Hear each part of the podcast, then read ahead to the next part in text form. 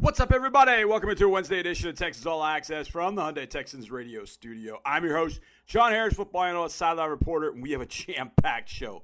We have so many things. We're going to the lab with my man Drew Dougherty. Mike Haas, play-by-play man for the Saints, is going to join Mark and our men behind the mics. We got Robert Brazile, Hall of Famer, going to join us later in the show. How about Dalton Schultz with Deepi Sidhu for the Deep Slant interview of the week? Man, there's so much, but it's Wednesday.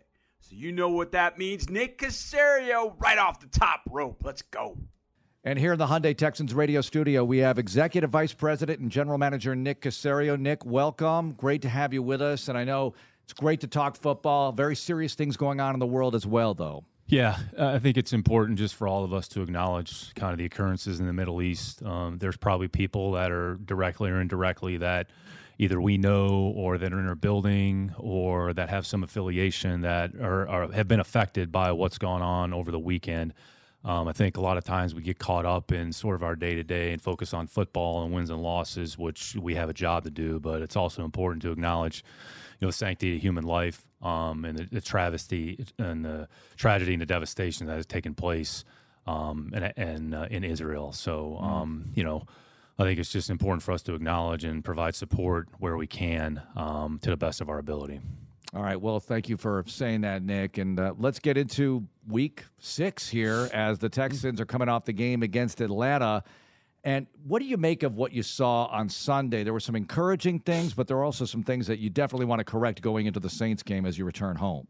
Yeah, had our moments, uh, put ourselves in a position uh, to win the game. Ultimately, Atlanta made a few more plays at the end um, that resulted in the uh, the game winning kick there, um, you know, in the fourth quarter. So um, we did some decent things. Um, offensively, didn't turn the ball over. Defensively, we were able to take the ball away, which has been a huge emphasis, I'd say, on a weekly basis for us. Um, just, I'd say it's really it comes down to execution and, and details more than anything. And DeMeco kind of talked about that with the team, to the team. Um, so if we can clean some areas up, we've put ourselves in a position just about every week, um, giving ourselves an opportunity to win. Um, even going back to Baltimore, I mean seven six at halftime in the second half, things kind of got away from us, but you know, had an opportunity against Indy. You know, played better against Jacksonville and uh, you know Pittsburgh, um, and had a chance here against Atlanta against a good team. So hopefully we can get some of the things cleaned up. Uh, I can't let what happened on Sunday affect what goes on this week. New team, new set of circumstances, new set of challenges. Uh, hopefully, the players come to work with the right mindset here this week, try to have a good week, um, and try to go into the bye week on a positive note. So, um, be a big challenge in front of us for sure with what New Orleans uh, presents. Nick, one of the things that stood out to me the last three, four weeks in particular, I guess all season too, the end of half, end of game situations. There's a rookie quarterback kind of managing all that, but you kicked the field goal essentially on the last play of the half in three games. And in a two minute drive in the fourth quarter, when you got to have it for a touchdown, you go and score inside of two minutes a touchdown. What what does that speak to not only about the offense, just everything that goes on, the operation, et cetera, that you've been so good in those situational uh, opportunities? Yeah, it's really it's everybody involved. It's the players, it's the coaches, say it's the communication, understanding of what's needed in those particular situations, what we are trying to accomplish, what are we trying to do, understanding the context of the game. Where are we with the timeouts? Where are we with the time left? Not giving the ball back to the opponent. Um, say two minute situations. It's something that's practiced, and I think everybody understands the intent of what yep. you're trying to do. But it's a credit to the players' understanding. It's a credit to the coaches and everybody involved, and we're able to execute it the way we have, like you mentioned, at the end of some halves. I mean, hopefully that's something that we is a strength of ours that we can continue moving forward. Yeah, and the development of the offense and CJ Stroud running it, you have opponents that handle them in different ways as these weeks go on, right? There's a constant chess match going on as you go week to week. Can you speak to that a little bit? You're talking specifically the end of the half, or well, just no, just overall, in general offensive execution. Sure, absolutely. I mean, you go into the game, and whoever you're playing, whatever they're doing defensively, here are the things that they're good at. Here are the things that we have to be cognizant of. Here are the things that we're trying to take away from them. There's going to be things that they try to take away from us.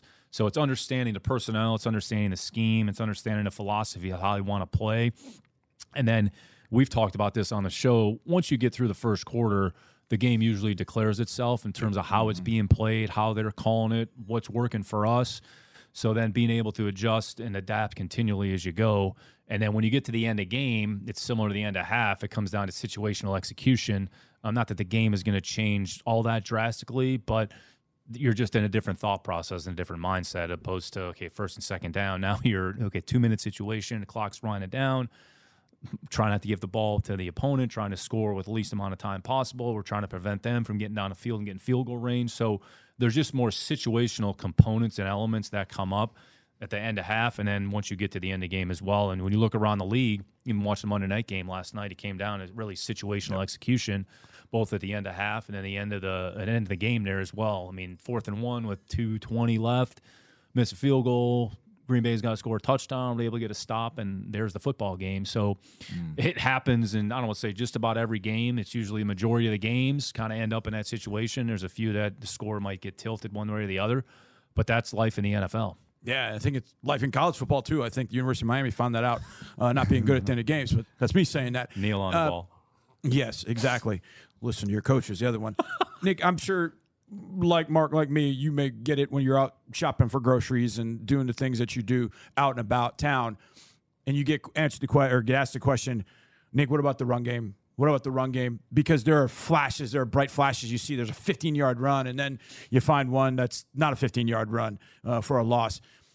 So there's some good things happening, but then it's not happening consistently enough. What do you see, and what can help the run game? You think going forward? Yeah, it's never one thing. Yep. I mean, it could be a block here, a read there, running into a bad look. The defense does a good job. So mm-hmm. there's a lot of components yep. that go into it. Um, some of the negative runs put us in some longer yardage situations. So they had a good call, or maybe we could have executed a little bit better. But you know, that's the run game. So I'd say most runs are designed to hopefully get three or four yards because then it puts you in a second and six, second and seven. So you just want to keep it moving forward. So um, certainly not for lack of effort. You know, we've had our moments, like you mentioned. Uh, certainly something. There's always things that we can improve, just uh, individually and as a team collectively. So whatever we can do to try to improve the situation, that's our responsibility to try to do it. So there've been enough good examples. We have good players. We have good line. We have good backs. So we just have to put it all together sometimes you got to get tip your hat to the defense as well because they may have a call that is sort of built for what you call offensively, and that's the way it goes sometimes. Yep. Nick, Johnny and I are writing a song called "The Ballad of Derek Rivers" uh, yeah. because Derek Rivers has been who's the lead squad. singer. Yeah, I uh, might, I might try to vocalize it. Yeah, yeah, yeah. But uh, it, it's just interesting because he's been up and down, and even if you go to his Wikipedia page, very often these pages have every transaction associated with the players. Now with Derek, it just says a flurry of moves because he goes up and down. Can you speak to that a little bit about how you do those things, and not necessarily just him, but with the practice squad flexibility? Yeah, nothing's ever really pre-planned. Sometimes you're trying to take inventory of where you are that week think about the game, think about where we're going to be.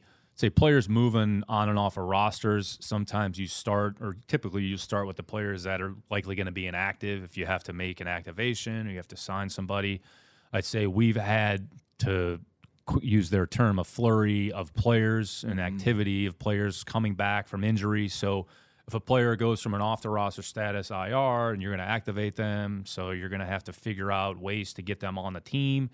So there's the 53 man active roster component, but also manage your practice squad as well. So there's never nothing's ever linear.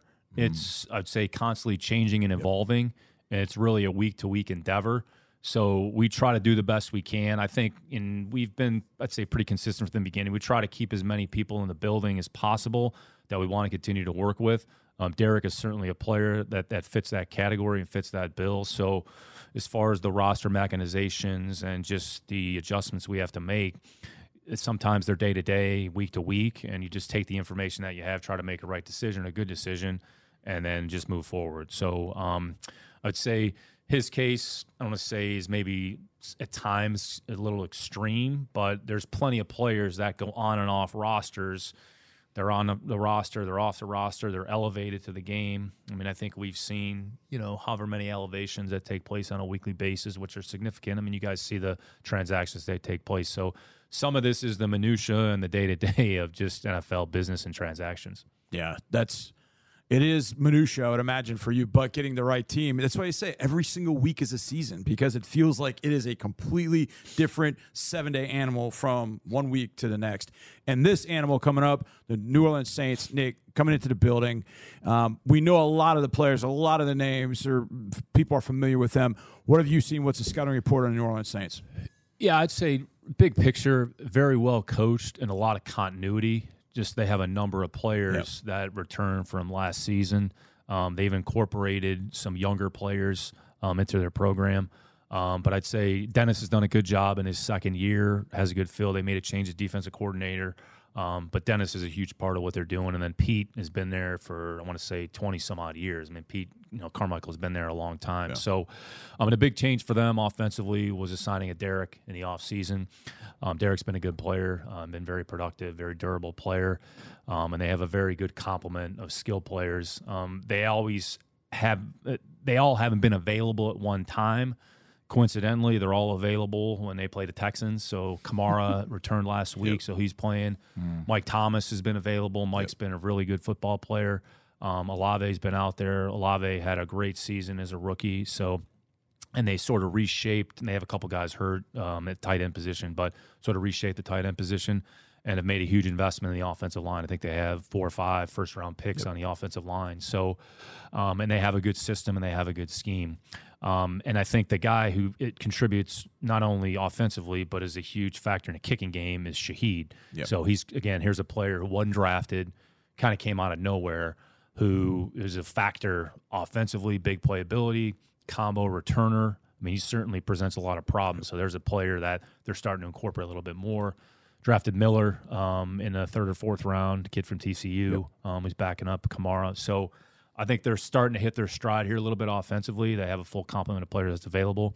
And then defensively, I mean, they're basically top five in every major category um, points, rush yards, turnovers, a combination of experienced players and Tyrann, Demario Davis, Cam Jordan. And then juxtapose that with players like Alontae Taylor in his second year, has transitioned to kind of being their slot corner, kind of basically took uh, Roby's spot. Um, and the Lattimore is as good of a corner as there is in the league. And then Bresee, the kid from Clemson, has given them some good snaps on the interior. So good defensive line. I would say two really, really good linebackers in in, uh, in Davis and Werner in terms of a pair. They're really a nickel defense. And then in, in the secondary, uh, Marcus Maye, they signed for agency. They get him back off suspension. You know, Tyrann's been a good player for a long time. Um, and then they've done a good job at corner. And then I would say – I mean, them or Baltimore, probably the best kicking game group we're going to see this season in terms of their mm. core players. JT Gray is outstanding. Lonnie's actually done a really good job finding a niche and a role. Lonnie. Johnson in the kicking game. Um, they turned over the punter and the kicker, um, you know, two rookies, but they've done a good job. So, I mean, it's going to be a huge challenge for us in all three phases. Um, it's a good football team, kind of top to bottom, that we're going to see this weekend. You didn't have the joint practices with them had they taken place, how much of that would you look at prior to a game like this? You have all this game footage to look at, but the matchups, would those come into play perhaps? To a degree, it's probably a little bit more personnel driven. I'd say in the preseason, there's a certain element of scheme that's probably not going to be factored in. You know, we talked about this even with Miami, you know, practicing with Miami for a couple days and then going mm-hmm. into the game. Your scouting report is really those practices. But then who's playing, who's available, who's in the lineup, kind of a baseline, I would say, foundational understanding and then you really what you want to do, what we're doing now is going back and look at the first five weeks. What have they done? How have they deployed some of those people and their personnel? Um, and a lot of players that uh, in the that uh, played in the preseason game there week three. Some are a factor, some are not. You know, there's a lot of backups that played in the game. So, but any information that's available to you, you try to utilize it to the best of your ability. Nick, you mentioned a word that I find always interesting. You said continuity and I think we talk about continuity because we all feel like every team is supposed to have some continuity, and, and we'll have that in due time. But the Saints have this. You look at the roster, and it is, boy, they were all together. What does that do for a football team when you can have that sort of continuity on both sides of the ball? Uh, they don't have it in the kicking game because the punter and kicker are new, but still having it on both sides of the ball, they've got guys that have been there for a while. Sure. The more time on task you have as a collective group, then enables you to grow um, as an overall program or in either phase of the uh, phase of the uh, side of the ball or phase that Yep. you're working with. So, um, in their particular situation, they have a lot of experienced players, a lot of players that have played a lot of football, especially on the defensive side of the ball. I talk about Davis, played a lot of football, really good football. Honestly, going back to his days at the Jets, I mean, this guy's been very durable, very available, and out there. And Cam is the longest tenured uh, Saint currently on the roster. So they have an understanding of what the expectation is on a day to day basis. And when they bring players like Bresee, Alontae Taylor onto the team, they kind of help them assimilate. So um, when you build a team, when you put a program together, you got to start somewhere. You got to put a foundation in place. I would say not too dissimilar to what we're doing this season, you know, with DeMeco and the staff and the players. You understand here are the things that are important. Here's the standard of behavior and performance that we expect on a day to day basis. And then when you work with each other on the field, ultimately it comes down to communication amongst the players on the field. And do you trust the guy that's on either side of you or behind you? And the more time that you do that together, then you can play around with some different, I would say, looks, Yep. disguises, adjustments. You may be able to make some modifications in game. Hey, look, you know, when we run this play, I'm looking a little bit more for this, you know, and they have an mm-hmm. understanding of what the language is. So it just allows you to kind of break down some barriers and just get more comfortable with everything that's going on around you in the midst of chaos, which 60 minutes on Sunday is essentially chaos, but you try to mitigate the chaos as best you can. And the more time you've done it collectively together, it just gives you better opportunity for success. Nick, a fan posted a pic on social media of you and he at an airport. You were headed somewhere, I guess, for a scouting trip or something. Uh, I don't want to talk to you about the picture, but I will talk It to might have been this weekend. I don't it- know. Maybe it was this past weekend. Yeah, I or think it something. was. Yeah. Toucans Dan is his name. Oh, Toucans Dan posted the picture. In case you were wondering Yeah. who, who took the picture with you. Uh, but where have you been this year that me, we might be interested in? Great co- college Yeah. atmosphere. Anywhere cool? Yeah, so no, I had the opportunity to go uh, down a little bit early uh, on Saturday. Georgia played Kentucky, so there's two good football teams. So I'd say sometimes a lot of this is geographically based. So if there's a team or an opportunity to see somebody play where we're playing, that's kind of the overlap. So I've done that a couple times here this season on the road. So uh, I'm going back to Saturday. I was on my way down Saturday morning uh, just to get in Atlanta a little bit earlier and head over to Athens. Um, and let's say Kentucky got a good football team. Let's say Georgia's got a really good football team. Um, so it's just kind of more than anything, you just kind of get an idea. Uh, you're not like basing a decision off of one individual game, but it's an opportunity to see large groups of players all in one spot. Yep. So as you work through your process during the fall and then transition to the off season, you kind of have a baseline understanding experience. And I'd say our area scouts and road scouts have done a phenomenal job to this point. They've seen a lot of these players already, so once, sometimes twice. So this is all about information flow. So the more exposures, the more eyes we get on them, and then are we seeing things either similarly? If there's a discrepancy or gap, all right, let's go back and take another look at it. So um, it's a good opportunity here to do some of those types of things. Um, I'd say this week, um, Houston actually plays Thursday night, so playing West Virginia. So it might be an opportunity to head over there. So just trying to maximize, I'd say, our time, my time, um, and try to multitask where um, you know we're suitable. So when you're with the when you're with the area scouts, do you kind of keep your notes to yourself? Uh, I mean, not not that you don't want to share, but just you kind of want to hear their perspective, not clouding your perspective. How do you kind of go about that, Nick? So you were watching with fresh eyes. Okay, I watched this guy. Now, what did you guys think? it, it works both ways, John. Actually, so um, matter of fact, so yesterday, so the group sends kind of their weekly updates, kind of a quick snapshot, strengths, weaknesses, kind of bottom line. Yep. Here's the role for the player. All right, here's what we think of the player. Here's the grade. Then I can watch them go through my process. All right, I see what he sees, or hey, what about this? Right. And then if we are together, then we can kind of talk. I'd say in like terms, Right. And just really make it conversational Right, more right, than right. anything else. It's not about who's right, who's wrong. Right, right. Are we getting the player in the right general area from an evaluation standpoint? Understanding there's a lot of runway ahead of us that we have to to get to. So, and then trying to be, I would say, cognizant of the underclassmen. So we're ahead. The declaration won't happen until the middle of January, but it's not wait for them to declare. Let's go back and do a lot of work. We try to be proactive.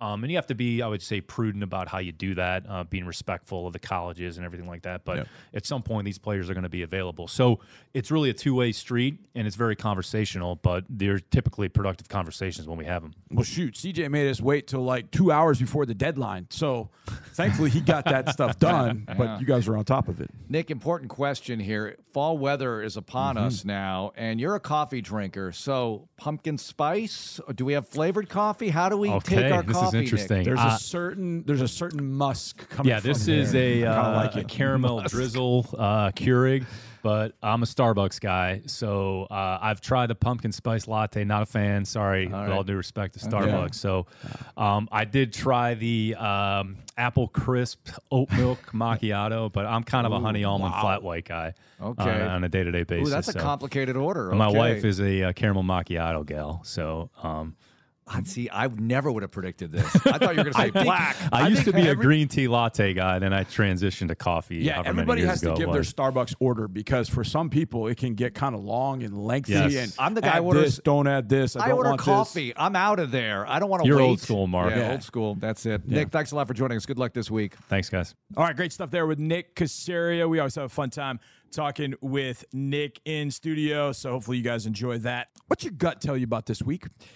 It tells me that they're going to be competitive. The Texans will be competitive with the New Orleans Saints. I have no doubt about this. I know the Saints have weapons. I know they've got Thomas. I know they've got Kamara. I know they have Olave. I know they have Derek Carr pulling the trigger, who still has the shoulder injury, by the way. But, Johnny, I look at what happened at New England, and congratulations to the Saints. And thank you very much, by the way, because Yes, it just thank makes you, me Saints. happy to see the Patriots lose. But at the same time, look at the numbers from that game. I think that game, yeah, they made plays on defense, no doubt about it, but it got away from the Patriots in the worst possible way.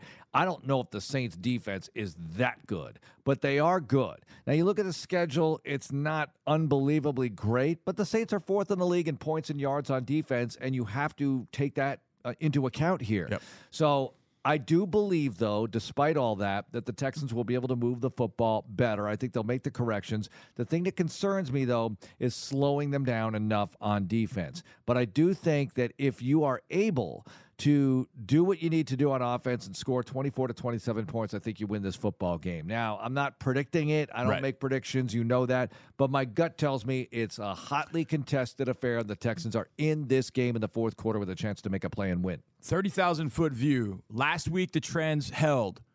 30 and 0, Desmond Ridder was as a starting quarterback at home. Mm-hmm. That trend held. The Texans were 0 for Atlanta. That, held. trend held. The Saints Oh. are 0 for Houston. They are. And both with Drew Brees. And mm-hmm. Drew Brees on some pretty good teams. 07, I remember it well. Yeah. And I remember driving to the stadium that day. Don't ask me why. I just remember driving to the stadium that day and thinking, is this a game where they can get it going here? Because I think that game put the Texans at five and five at the time. Yep. And remember, that was the first year they went 500. So mm-hmm. they climbed to five and five, and I thought that was a big deal at the time. You're five Yeah, and yeah. five with six to go. Let's go. And of course, we all remember 2014 with the Alfred Blue touchdown reception off 2015. the arm, 2015 rather, uh, off the arm of Cecil Shorts the Yes. third. We need to bring that back. Maybe. It needs to be on. Well, we need to bring it back in a couple of ways. Number one, to put it back on the social media. I, I saw it the other day. I want to say, uh, but that was brilliant. I mean, Cecil just you know gassed it up, threw it deep. That was nice. TJ but we also did something that day that had never been done up to that point against the Sean Payton and Drew Brees coach team. Which was kept, uh, keep them under a touchdown. Keep them without a touchdown. Yeah. It was the first time that had happened. And I told this to Drew the other day. One of the things about that game, I remember as I'm watching the game, and JJ was always animated. But in this one, he was even more so. But there was one point during the game where Terron Armstead is like motioning for him to come over to that side. yeah. And he's like, Oh, I'll be over there. I mean, I could see this going on during a break. And so Armstead is like waving him over. Well, eventually he goes over to Armstead and he works Armstead something fierce, gets a sack on, on Drew Brees. And I thought, wow. But I remember JJ being a little bit more animated than usual. Well, come to find out, he was mic'd up. He ah. was mic'd up for that game and he was awesome. It started in warm-ups and in stretching and activation and went throughout the game. He's looking up the Saints sideline like, hey, y'all need to get somebody over here who can do better than him. And he was really good. But I remember that 2015 game for that. I at the time, I'm like, okay, this defense is playing really, really well. Didn't realize until after the game, like, whoa, the Saints didn't have a touchdown. When has that happened? Yeah. And it was the first time under Payton uh, as a coach and Brees as a starting quarterback that they had not registered a touchdown. So seven and 15. Meanwhile, Drew Brees beats us there in 2011 and then beat us in 2019 on Monday Night Football. It's a good thing to bring up for multiple reasons here, Johnny. And I think that the defense, the way they improved that year and found themselves, that's what you're looking for here. You're looking for a team to improve over the course of a year because that was the year where you had those disgusting blowouts Right, at the right. hands of In Atlanta 15, and yeah. Miami in 15, Yep. right? And then you got it going and finished third overall in the league. The team that finished third overall in the league in defense gave up all that to Miami and all that to Atlanta. Somehow you got it together and winning a Monday night football game 10 to 6, beating the Jets, I mean the um the Saints and holding them to 6 points. Yep. That was awesome. yeah, it was awesome. Oh wait, wait. The touchdown pass was against the Jets, not the Saints. But I By thought they had one against the Saints as well. I don't think so. I'm thinking of the Jet game. Okay, the Saints was different. It was the six point output. You're Right, right. right, so right. Drew Brees and Sean Payton that. without a touchdown, but it was another. I think Hoyer was back for that game. Yates started against the Jets. I want to say Hoyer was back for the Saints. I think you're right. Mm-hmm. I think you're absolutely Those right games about that. came in back to back fashion, I believe, in the 2015 season. I'm going to look it up right now. Yeah, it's Brian Hoyer. Brian Yeah. Hoyer was back in that particular game. Yeah. And Hoyer, yeah, Cecil Shorts had a touchdown catch. I remember that. Uh, and then Alfred Blue had an eight yard run to kind of put it on ice. Uh, 24 to 6 in that game.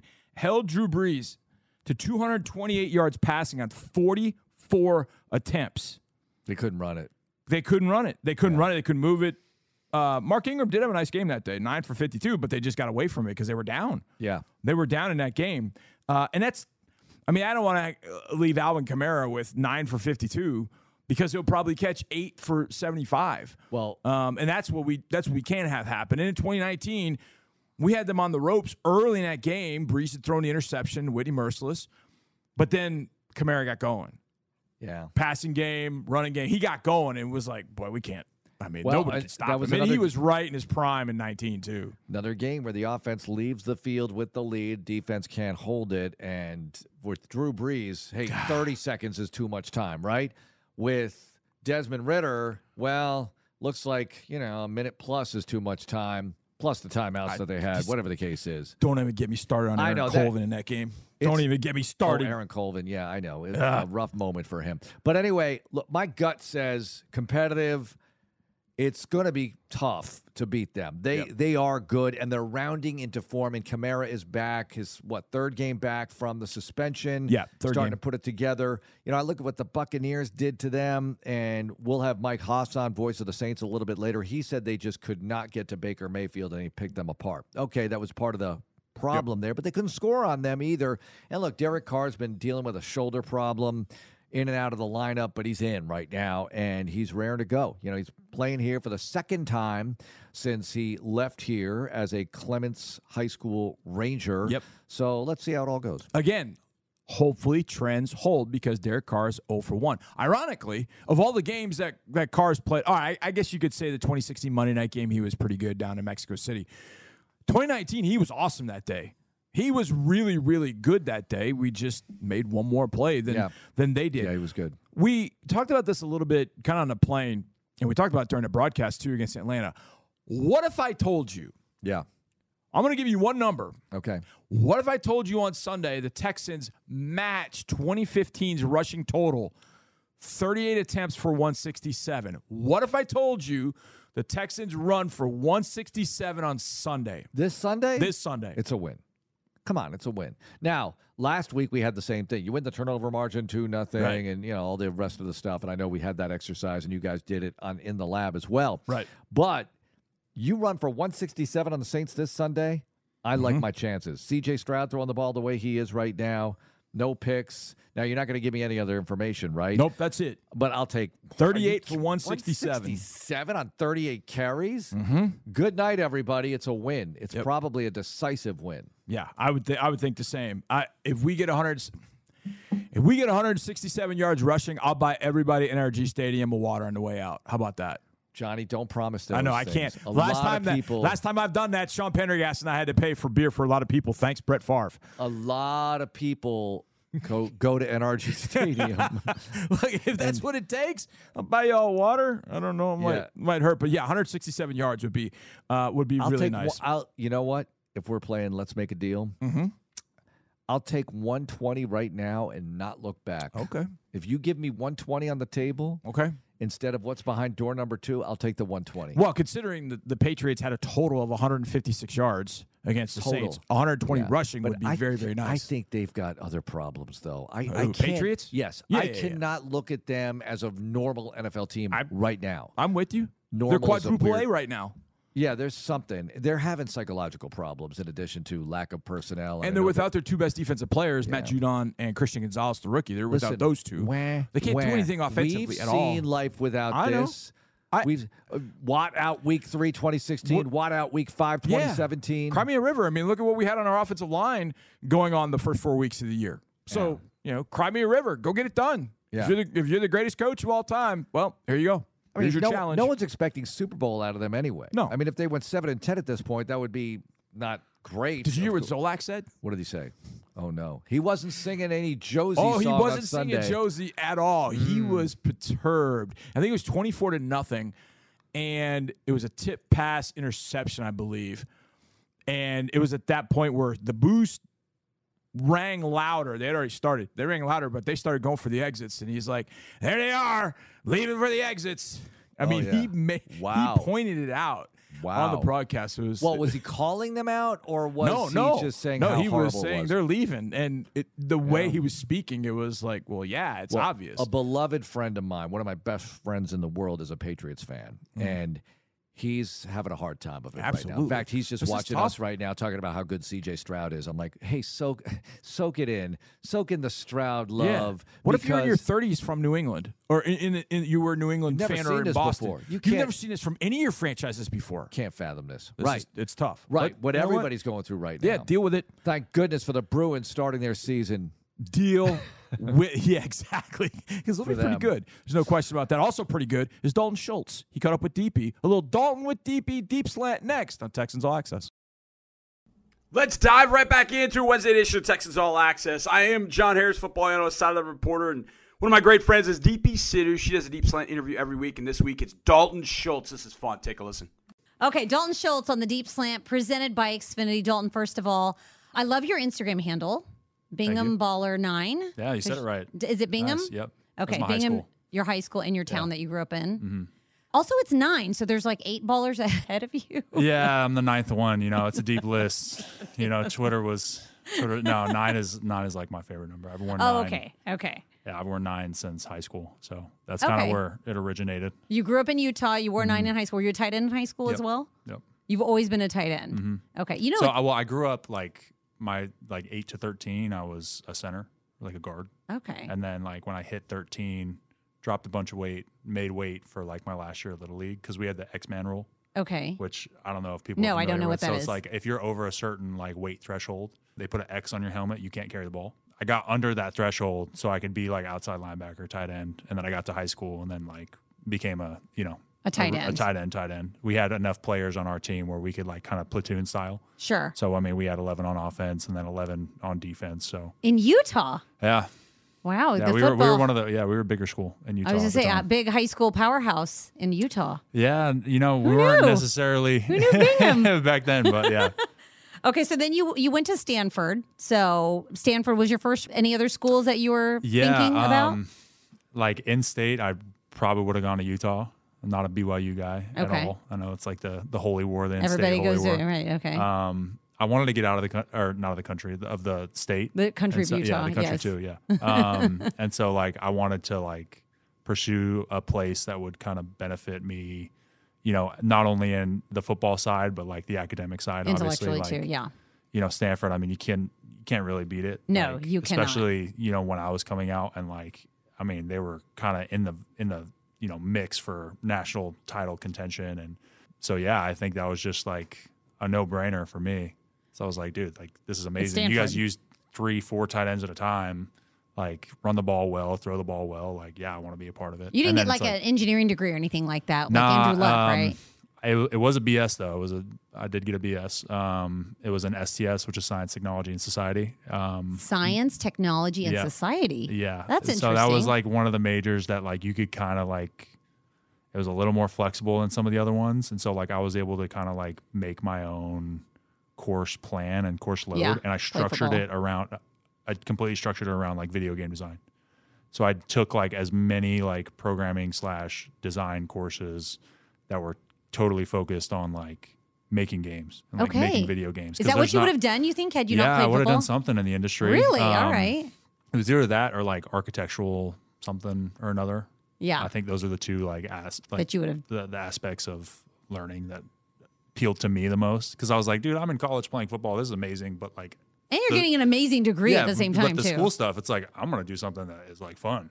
So like, learning's not you know a chore. Yeah. On top of all this running and lifting and it's practicing. techie and it's creative at the same time. It's Yeah, and it's in Silicon. Valley. I was like, this is like the perfect. You're set.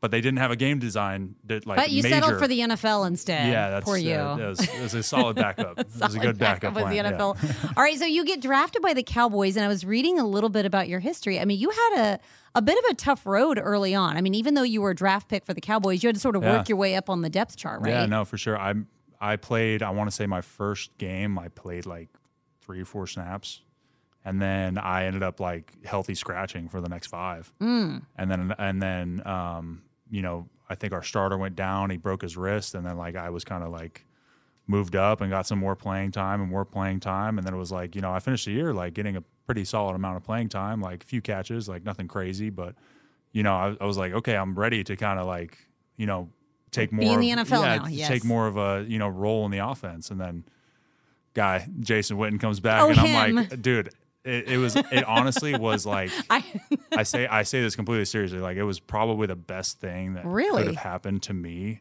was like to have him come back 100% and learn Like, yeah. under him.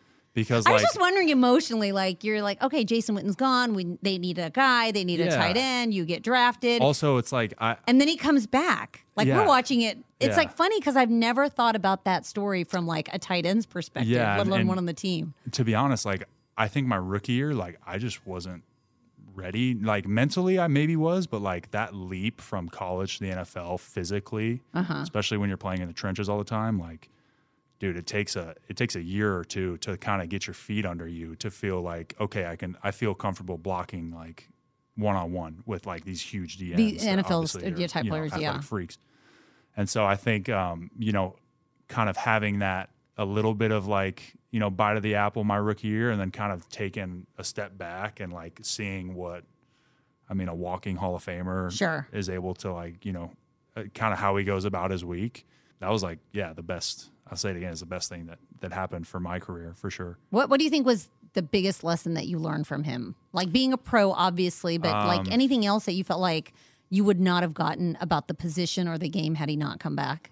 Yeah, I mean, honestly, there's too much things to like put on any one. Like I've learned so much. Um, like my film study habits, like are literally just straight from him. Like I asked, I I sat him down and asked him one day, and I was like, hey, like how do you how do you prepare? Like how do you watch film? What do you look for? Like what's your film schedule through the week? And he like walked me through it, and that's literally what I do You that you do that so I this day. still, yeah, I still prepare, watch film just like that. And then, I mean, just to like have an example of a guy who's just obviously been able to do it and do it at the highest level for as long as he did, like you learn how to kind of carry yourself and you learn how to practice and like things to do, things to like, you know, necessarily like put a bunch of extra time into and things kind of not not to worry about. Like honestly, watching him do like the offense against scout team mm-hmm. was like very valuable. Is that right? Because there's some team, there's some things that he was just like, like he would lose on the block, and I'd be like, oh, you know, did he just get he just got beat? And then he'd be in the film room. He's like, yeah, like I, that's the exact footwork that I'm taking to the game because like DN's not going to play like that. Like I don't care Oh. about this rep. oh, Like, interesting. Okay. Like I'm, and so seeing his focus on like how he would prepare, I mean, that just helps a young Sets player you too. up. Yeah. I mean, it sets you up nicely. You've had like back to back games with a touchdown. So, can we talk about just your touchdown celebration with CJ Stroud? Because you didn't even throw you that touchdown.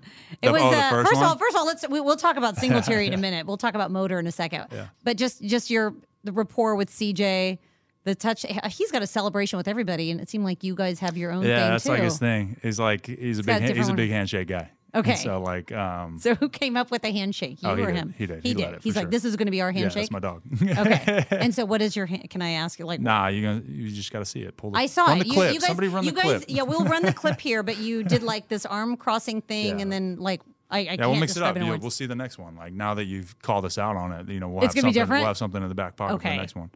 Yeah, so he's. I noticed that he's got different hand. I thought first I thought it was a West Coast thing, but then I was like, no, it seems like for every player he's just got a different celebration. Yeah, everybody. And he didn't even throw that touchdown. He was so happy for you. So It's my dog. yeah. how about how about uh, Motors' skills at quarterback? Oh my God, you talk about a ball. Like a ball coming from a running back too. Like he put it, was back nice. shoulder spiral. I was like, dude, you keep throwing balls like that, I'm gonna have to buy you a watch or something, bro. like, And I heard that play did not go well in practice the week. Like you guys yeah, tried that no, play earlier in practice, it. Yeah, he overthrew it in practice. and then you weren't nervous. Like but as soon as the- yeah, as Yeah? soon as he overthrew it, I was like, oh, this is about to. It's It's, not about be work. good. No, Yeah. it's about to work. oh, okay, As soon as he like threw it over my head in practice, I was like, oh yeah, we're dialed. really? Yeah. So that doesn't make you nervous that when you run a play in practice, you're no, like, this it's like it's gonna- funny. Sometimes like the bad stuff that happens in practice like solidifies that it's going to be good for the Really? game. But yeah, because you get the bad rep out. Like Oh, you're like I've like you know the defense does something and like you know somebody messes it up and it's like oh freak like I, I missed my assignment. Yeah, Well, now you know you're going to be you'd be golden. perfect in the game. because like you had the you had the hard look in practice. You had the messed up. I'm rep. so curious because what if you have a great rep in practice? Does it work the other way? Heck yeah, no. no, it doesn't It's work the be other. great in the game too. All everything is it's good. always going to be great. I like that attitude. I like the positivity. All right, so CJ's your dog. You you guys worked a lot this offseason together. Like you guys got close. Yeah. And he's he has said some really great things that, just about you being a security blanket for him. You're a veteran in the league. What what is that like? Your relationship with him, a guy so much younger. When you signed here, you didn't even know that he was going to be your quarterback. Yeah, I think um, just like the scheme that we have, like the kind of the Shanahan offense, it's it's a lot of timing and rhythm. And like as soon as you know we picked him, and I was like at the forefront of my mind is like, hey, we need to start building that rapport and that timing and that rhythm because that's that's the most important thing that especially a tight end can have with his mm-hmm. quarterback is just you know giving him a spot that he knows exactly where I'm going to be when I'm going to be there and like I know exactly where he's going to put that ball on on what look. So that was definitely like something that I want to get started on like right away because those things are those things take time to kind of grow and like build confidence in. And I think that you know he's done a good a job as anybody on preparing and you know making sure that that he's right and his eyes are in the right spot and he's making the right throws and. I think just continuing to build that kind of rapport with each other is going to be, you know, key. You know, I think that, you know, when you have a guy that you can really count on, and opens up the offense regardless of where that position is, whether it's, you know, receiver, running back, tight end. Like, you know, you start building a good enough rapport with a guy, like teams are going to kind of hone in on that. And then, you know, other guys are going to be open. So, Yeah, you. I, I remember you saying when you signed here, you actually were drawn to DeMeco because of the defense, right? The, because Yeah, I what you saw in the playoffs yeah, last year dude, with the mean, Cowboys. he's- he's got guys in the right spots all the time, like making plays. Like, dude, it feels like it felt like every time we played them, like they knew exactly what we were doing, and so it was like, you know, I just, I'm a, I'm a believer in just the scheme aspect, and so that was obviously attractive on the me. defensive side of the ball. Uh, yeah, well, on both sides. Okay. Like, I mean, this is So you- this is basically two San Francisco coaches, Right, you're like, we're- we're gonna have the same scheme on both implemented the same ideas, and so I think that you know, for sure, that was attractive to me because they've given they've Yeah. they've given me issues. You know what I mean? So I mean, it's pretty fortunate you got to stay in the state of Texas, right? Because Yeah, no, Dallas sure, to Houston. sure. Especially is- like with the first move, like, Yeah. we I was you know worried. you spent your whole career in Dallas, Yeah. in the NFL. And so I think our the first move being you know only four hours away, like in terms of just driving. Yeah. like it's an hour. It's not even an hour flight. Four hour drive. Right. Like that's easy. I mean, you could fly like hundred times a day to Dallas if you. I mean, not hundred, but there's a Uh, lot of I mean, flights. I think there's a little bit more to. math to do there. But I mean, yeah. right. I mean, More or 45 less. minutes, 15, 20 minutes changeover, 24 hours in a day. I don't know. Yeah, yeah, yeah. It, it's it's very easy to get to Dallas and back. So what what what do you? I've lived in Dallas. I lived in Dallas briefly, and there's like this big rivalry between the two cities. What have you thought about that? Just coming from Dallas to Houston, because you have been on the other side of it. People in Dallas, Um, what they think about Houston, Houstonians in Dallas. To be honest, like I haven't felt that. Really? Like, and I could be, just be out of touch. Like, I don't know. I don't Probably. feel. I don't. Yeah, I don't feel like any animosity like from oh, wow. either party. To be honest. Okay. Like, okay. I don't know. I, We're gonna give you a little bit of Yeah, time. yes. Please, somebody. I'll give you some time before you start feeling it. What about uh, Tex-Mex? You you had uh, some bold opinions guy. on Tex-Mex. Still not a Tex-Mex Still not guy. a Tex-Mex guy. There's actually one. There's one Tex-Mex place that I like really like. In Houston? Um, no, it's in Dallas. It's Ugh. called E-Bar. Okay, we got to get that man some Tex-Mex. Oh my goodness! Now, if you want to hear the full deep slant, go check it out on our podcast page, Spotter, Stitcher, well, whatever else, Spotify, wherever you get your podcast, iTunes. That's where you can pick up the rest of that uh, with Dalton Schultz. That was absolutely fantastic. We get back, we'll go around the NFL, we'll look at the injury report. We'll do that next on Texans All Access. Welcome back to this Wednesday edition of Texans All Access from the Hyundai Texans radio studio. I'm your host, John Harris, football analyst. Sideline reporters, we get ready for the Saints on Sunday, noon kick. Can't wait. Let's get it done. Let's take a look at this injury report uh, before we go and hit any news stories around the league because this might be all we can do. For the Texans, DNPs on Wednesday. Now, no rest days are noted. Typically, Robert Woods would have a rest day, but because he was dealing with the rib issue in the game on Sunday, he did not participate in practice. Laremy Tunsil was also a spectator at practice today dealing with a knee. Shaquill Griffin still with that calf. Tank Dell in the concussion protocol. That's a big one, obviously. Maliek Collins having abdomen issues did play this last week. In fact, uh, all but Shaq played in the game last week against the Falcons. So hopefully we'll be able to get those guys back on Sunday because we will need them against the Saints. Limited participants uh, Blake Cashman, George Fant, Christian Harris with that concussion. It was good to see him back in at least a limited capacity. And then Shaq Mason deal with an ankle. All the hand issues were nice to see full participants. Tytus Howard, Josh Jones, Denzel Perryman, Tavierre Thomas. They were all back as full participants in practice. Also designated to return wide receiver Noah Brown. Now, the Saints, unlike last week where you looked at the injury report and went, wait a second, there's something wrong with this. The Falcons didn't turn theirs in, guys. How can they? No, the, the Falcons had everybody fully healthy, fully participating in practice all week.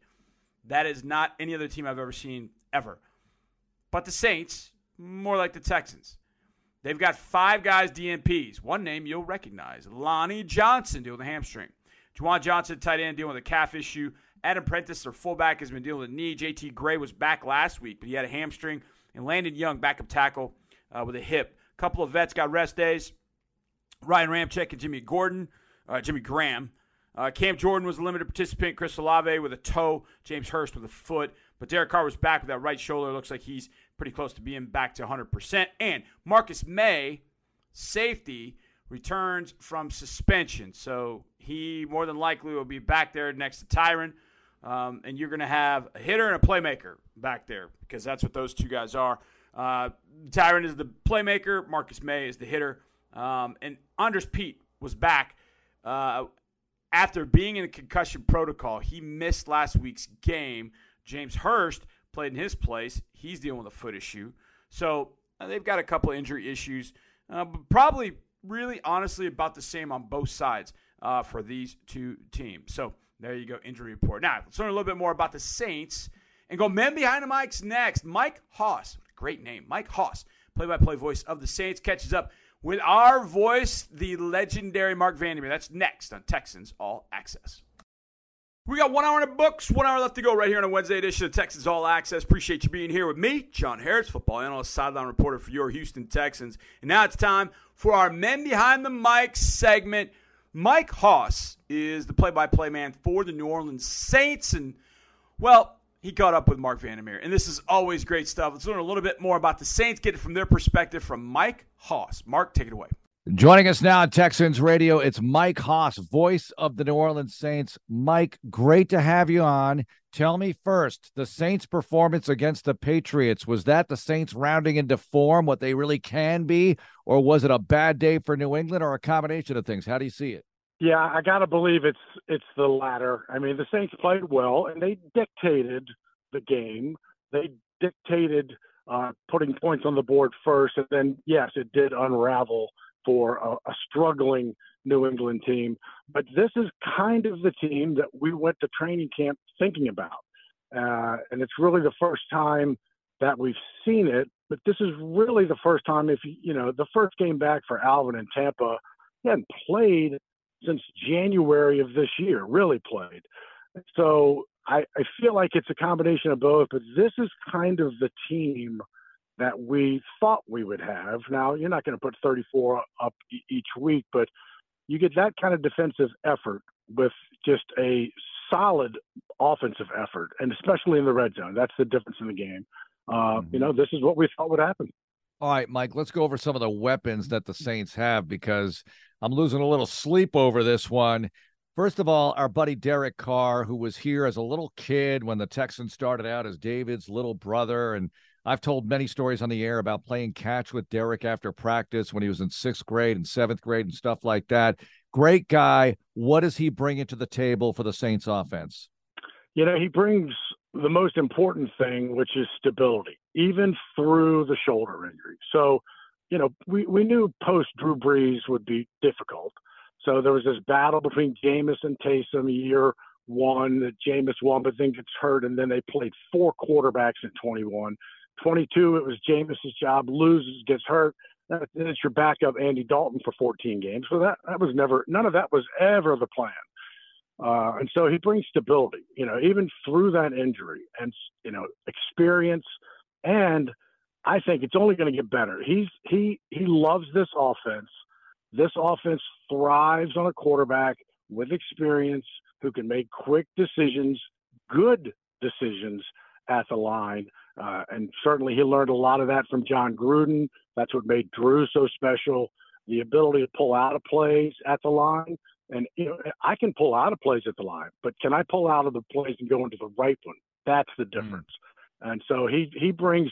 I think we're just hopefully, I say this, hopefully just beginning to see some of the offensive progression that he brings because he's just he hasn't played with these guys. This is you know third game with Alvin coming up, uh, and, and and to have Alvin and Mike and Shaheed and Olave, uh, and hopefully get some tight ends back back into the scene. So I, I I hope it's just the next step in an evolution. Mike Hoss, voice of the Saints, joining us on Texans Radio. Mike, other than Derek, who is the most important offensive player for this team, in your opinion, right now and maybe into the rest of the season? So it's Alvin Kamara, without question. I mean, you know, against New England, it'll never, it, it won't show up in any numbers. It's not going to, not going to be a stat anybody talked about. But the Saints ran the ball on first down probably, I don't know, 75, 80% of the time. And they weren't gash runs. They weren't 10, 12, but they were five yards, four yards, six yards.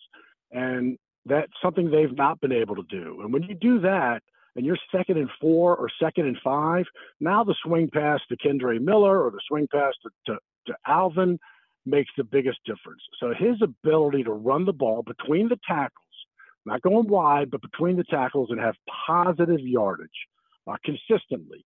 I mean, he's the difference. He's he's he's such a difference maker because you got to account for him. And once you have to start accounting for Alvin, now all of a sudden, well, who's accounting for Taysom? Who's accounting for Mike Thomas? Who's accounting for Olave? It makes the whole team that much better. But it begins. Well, I mean, it begins with Derek, but it begins in my mind with Alvin Kamara. Mike, is the Pete Carmichael offense the Sean Payton offense, or has it changed at all? I know the personnel adjusts a bit, especially when you get a different quarterback in there, but tell me about that. Yeah, I think it's the foundation is the the Sean Payton offense. I mean, obviously, you know, Pete Carmichael comes in with Drew Brees in 06. You know, without Drew Brees, there is no Pete Carmichael here. And it, they worked together with Sean. He called plays at different times, but I do believe the foundation of the offense is Sean. But Pete's had it now really since the back half of, of 21. Uh, so I, I feel like you're going to start seeing more of of of him. I, I don't know that it'll look any different because I believe the foundational points are are there. That it's a you know quick get the quarterback, short drop, quick release. You know to go from Drew and Derek, that's a quarterback that's not escaping the pocket a whole bunch. Can can, but doesn't want to take the hit. So I think foundationally, short passes, good running game, and have the ability to go deep is what they want to do. So yeah, it's a, it's a combination. But I think this past week, man, it was rough in New Orleans. I mean, they were you thought the team was 0 and 10. Uh, mm. People were just pitchforks. Everybody's got to go. I'm like, they're they're two and two. They've only had two starts better than this since 2013.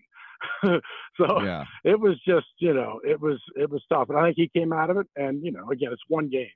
You got to be able to sustain it, but it was a very important game just for everyone's psyche. Mike Hoss, voice of the Saints, joining us. So tell me on defense, we know about some of the big names. We know about Jordan. We know about Tyrann Mathieu, who was here for a year in 2018 for the Houston Texans, Lattimore. But give me a name or two that just doesn't get the publicity that maybe deserves more notoriety on this Saints defense, which is fourth in the league. Uh, Carl Granderson is by far the tops. He doesn't, you know, he's not doesn't show up on anybody's pregame report, you know, when we're talking about mm. it, but when you do a postgame report, yeah, he's the guy. And it's and it's often in plays where he doesn't will get credit. He's the guy on Tyrann's uh, pick six. It's Granderson's pressure that that causes the throw, right? And, and so you get kind of lost in that. But he had, a, I think, a sack and a half, uh, three tackles, three tackles for a loss. The quarterback uh, hit. He is the guy. And there are times when Carl Granderson is out there and he's, he's just un, he's unstoppable. He's unblockable. And it's not every game a consistency factor, but man, there are times he's just he's a beast. And then you know you, you can't say enough about Demario Davis, who again just does his job kind of quietly.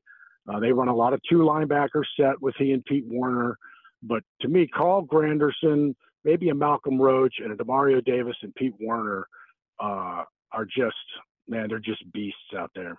Mike, you've been in New Orleans a long time. So you tell me, and you mentioned it last week, the way people were feeling about the Saints early on in the season. They blow out the Patriots. But is this sort of an uneasy time in Saints history because you go through all that success with Sean Payton and Drew Brees?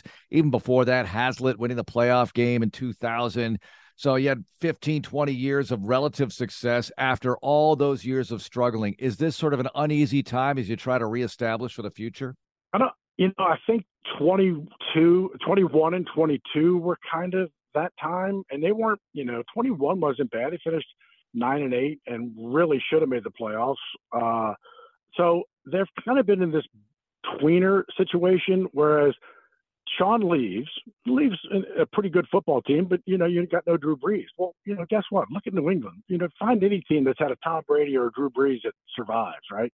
But the team was good.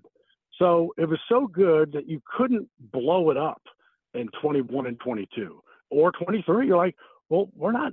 We're, we're we have good people, good defense, good offensive people in a, in a lot of positions. Number one picks almost across the offensive line.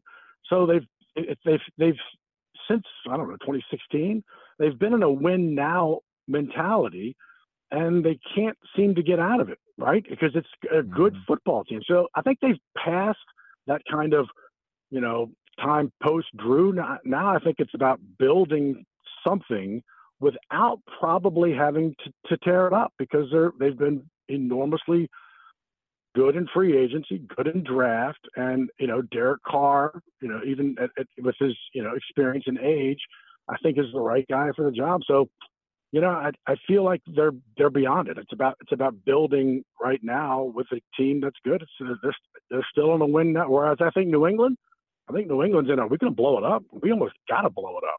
How do you not yeah. blow it up? Right? You know, because if Mac Jones is your answer, then you maybe you know you got to blow it up. And the Saints are just not like that. They just aren't. I was going to ask you about New England because the whole league is fascinated with what they're going through because of how successful they've been and where they are now. And I think a lot of people are getting pleasure out of that. But whatever the case may be, you just watch them up close and personal. What do you think they're going through? It's not just the quarterback, perhaps, or is it all about the quarterback? What is your opinion after doing the game with New Orleans at New England?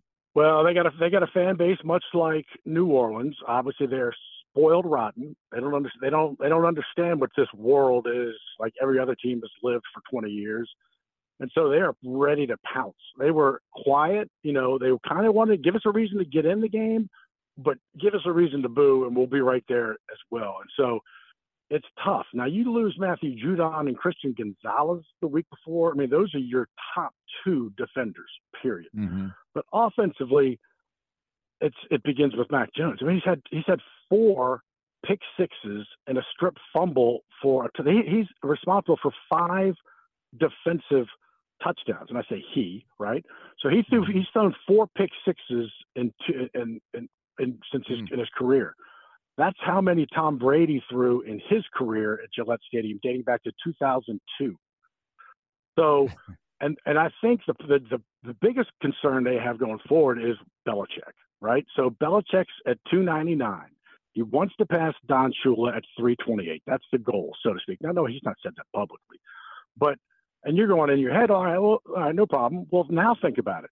He was started the year at 298. That means he's got to average 10 wins a year for three years to tie. Well, I don't, I don't know that Kraft's got that kind of, you know, discipline to win because he ain't winning 10 games a year for three years. So it's going to take him six years. Yeah, I don't know. So I, it's like it's decision time up there uh, with, with what they're going to do. But they're they're they're living. We understand their world. You go post Tom Brady, and you go, well, wait, we didn't win 38-10. What are we doing here? We've been there, people. It's tough. Mike Hoss, voice of the Saints, joining us. A couple more for you, Mike. The NFC South Texans are in a four-game stretch right now where they are playing the NFC South teams. Just played Atlanta. You haven't seen Atlanta yet this year, but what do you make of the division? And I saw what happened with Tampa Bay and the Saints. How good is Tampa Bay? They'll be here at NRG Stadium a bit later on. You know, it's it's funny because we're in, we are in an AFC four-game stretch right now. You know, we go New England, Houston uh, Jacksonville on a short week than Indianapolis. So we are making our trip through uh, the AFC as well. Tampa is not as good as we made them, but if you give Baker Mayfield time, one, he gains confidence, which which the Saints gave him too much, way too much time. Then if you put pressure on him hard on the outside and give him running lanes, he will beat you. And quite frankly, the Saints were 0-3 in the in the red zone. So those field goals turn into touchdowns. That's 21 points. That's a yeah. different ball game. And but they didn't. And so, but in New England, they did turn into touchdowns, and it was 21 points. The, that's that is the difference in the game. So Tampa's not as good as as as probably we made them look. Atlanta is troublesome, as you as you can see. They they can they can do a lot of things. They always somehow either find a way to win, like they did this past week, or they will somehow find a way, unbelievably, to lose. So they're going to be up and down. Carolina is is struggling, but Hughes, I mean, I, I've been enormously impressed with you guys. I mean, doing what you're doing with, with CJ, I mean, 186 attempts, no picks. Uh, I guess we'll find out today a little bit more about Tank Dell and his situation. Um, but you know, it, it's it, this is a, this October is where things will really kind of shape up. But the NFC South overall, clearly better than last year and clearly better than anybody thought they would be this year. We'll see where things go. Well, except for Carolina, maybe, but I don't know what people thought they were going to be like. They're 0 yeah. 5, and you played them. The Saints did, and won 20 to 17. What'd you make of Bryce Young? The Texans will be there soon enough after the bye. You know, he's he's kind of he I think he's a lot like CJ Stroud. They both are playing. The game is not bigger than them. He didn't have a pick against us. He runs when he, he has to. He doesn't run, uh, you know, because he wants to. Uh, they're not a great team. Uh, he he got he lost a fumble uh, that the Saints got. I mean, the Saints won the turnover battle. Uh, had a couple of big plays, but that was a that was a very close game. I mean, they punted to us we had to be able to keep the ball for like four minutes in order to, to win the game, or we had to give it back to them. So, the, you know, I won't say they're better than their 0 and 5, but I believe that Bryce, you know, is about as expected. He, you know, I don't think you can you can look at their losses because they've been beaten pretty badly, except for our game, and they've played mm-hmm. tough teams. They played Detroit, uh, so you know, it's they'll be it'll be interesting. They'll they can be a handful but if you can get on top of them, man, they they've kind of they and when they have to get into a throw first mentality, that's that's not where they're going to be successful. Just like you All guys. Right. Let me look at CJ. CJ, what do you throw for 47 attempts, 44 attempts your first two games? That's not that's not what you want, right? But he throws 30 attempts the next two games, you win big. Yeah, still try to establish the ground game here, get it going, and they stick with it even when it's not working because it helps a lot of other things for them. But uh, it was tough in Atlanta. Tough. They're a little bit more difficult yeah, than a, lot of loss. people expect. Yeah. No, I think Atlanta's. A, I think Atlanta's a good football team. Just got better. Just picked up uh, wide receiver from the Rams. So I mean, they're they're troublesome. All right, Mike. Thanks for the time. Great stuff. We appreciate it, and we'll see you Sunday. All right, Mark. Thanks, pal. Man, I wish we played the Saints more often for a number of reasons, but I like having Mike Hoss on the show. He was very, very good. As is Drew Dougherty. We go into lab next right here on Texans All Access. Welcome back to this Wednesday edition of Texans All Access from the Hyundai Texans radio studio. I am John Harris, football analyst, sideline reporter, and one half of the In the Lab podcast crew. My man Drew Dougherty drives the ship, and we dive into a lot of things here, including our cream of the croppers against the Atlanta Falcons, even in a loss, and our under the radar players to watch in this game against the Saints. Check this out. That's right. It's time to talk. John Harris, me, Drew Dougherty. And John, we got a fun show because you and I we're going to relive what we saw by giving out a cream of the crop award. The cream of the crop. Thank you, Macho Man Savage, to a player, each of us, from the Texans game that kind of performed well or did perform well. And yeah, it was a loss, we know. And then we're going to look ahead to this weekend. The Saints coming to town. As Mark Vandermeer likes to say, they're fat and happy. So after a 34 nothing drubbing on the road of the Patriots, we'll have an under the radar Texan from you. And then later on, I'm going to cut you loose. I'm going to reel in our big pal, Jalen Pitre, the safety for the Texans.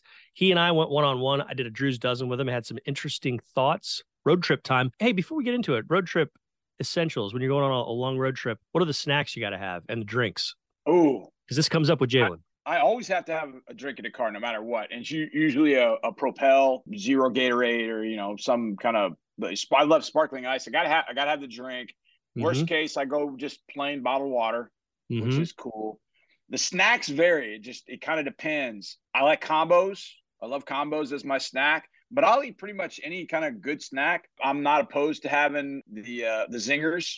Oh yeah, you know the uh, the kind of Twinkie like things. I, I'm and I like the raspberry coconut ones for some reason, which some people don't like. But my wife and I, we drive a lot when we're together. She's out in California right now, but when we're together and we take road trip, we, we don't like to fly, so we like to drive. And so we drove to my mother-in-law's funeral, my wife's mother's funeral, we drove back from North Carolina, and I loved it because we hit Bojangles in North Carolina, which we're going to go to North Carolina very soon.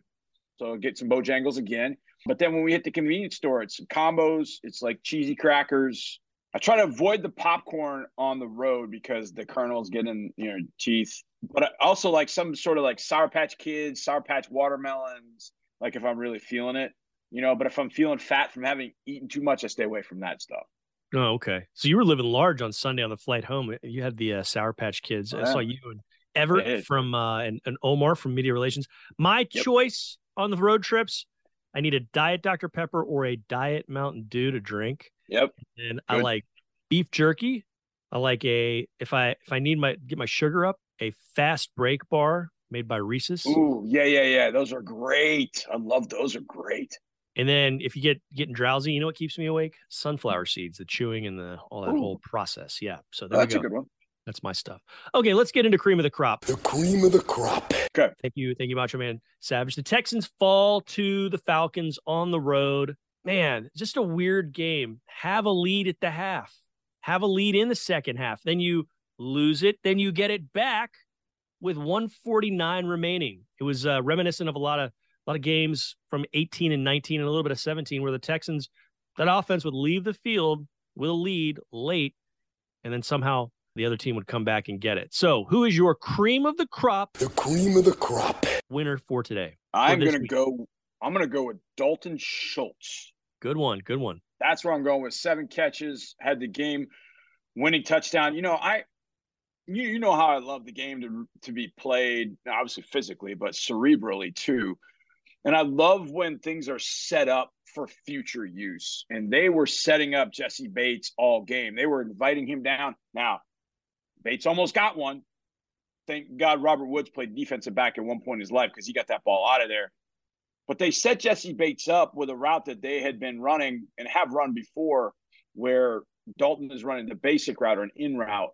And instead of running just an in, he went in, got Bates to bite, and he went in and deep, in and out.